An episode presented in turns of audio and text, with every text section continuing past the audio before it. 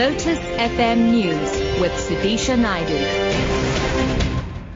Good morning. A manhunt is underway in the Durban area for the killers of a member of the Westville Community Police Forum, Yashin Bagwandeen, who was gunned down during an armed robbery at his home in Westville yesterday afternoon. Forum spokesperson Satish Dhupelia says violent crimes are on the increase in the area. Three people in a white vehicle, I believe it was a Subaru, gained access to Yashin's house with a crowbar and uh, getting through the gate. And when they entered the house, there was, of course, panic from the residents of the house. And there was a battle between them and Yashin. And in the ensuing battle, Yashin was shot. But as a community police forum, we are concerned about the death of any innocent citizen who's contributing to this country and who's doing their bit to make this country a better place to live in. And Yashin was one of those young men. A former Durban policeman who is accused of masterminding his wife's murder will remain in jail until he's tried in the High Court.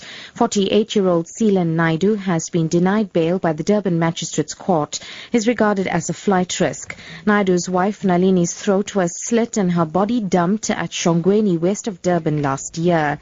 Two other men, Zwake, Zwelakhe Mapumulo and Trina Lloyd Magwaza, have already pleaded guilty to the crime and are serving time in jail. Two more suspects are still on the run. The case has been postponed by two weeks.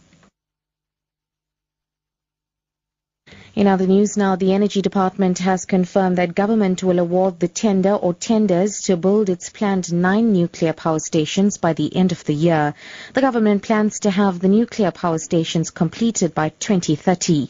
The Energy Department's Deputy Director for Nuclear Energy, Zizamele Mbambo, says the government is at the point of opening the bidding procurement process. The preparatory work has been completed. We've had uh, independent assessment, reviews, and the recommendation around the state of readiness for the country to proceed on this matter, status of progress of how government has addressed recommendations of this international, uh, integrated nuclear infrastructure. This report now will be released soon in order to ensure that government continue to show transparency into the program and inspire the public confidence.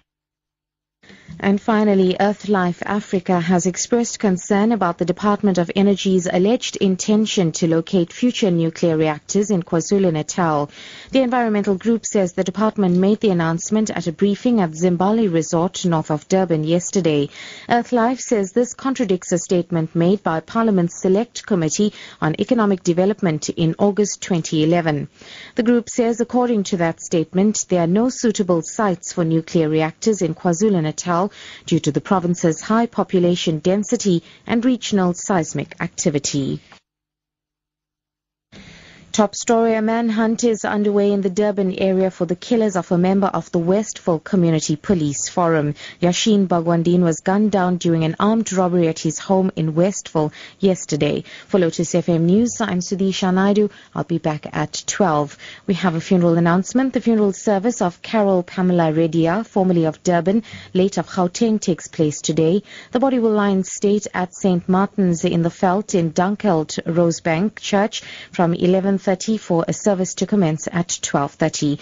Our sincere condolences goes out to the grieving family.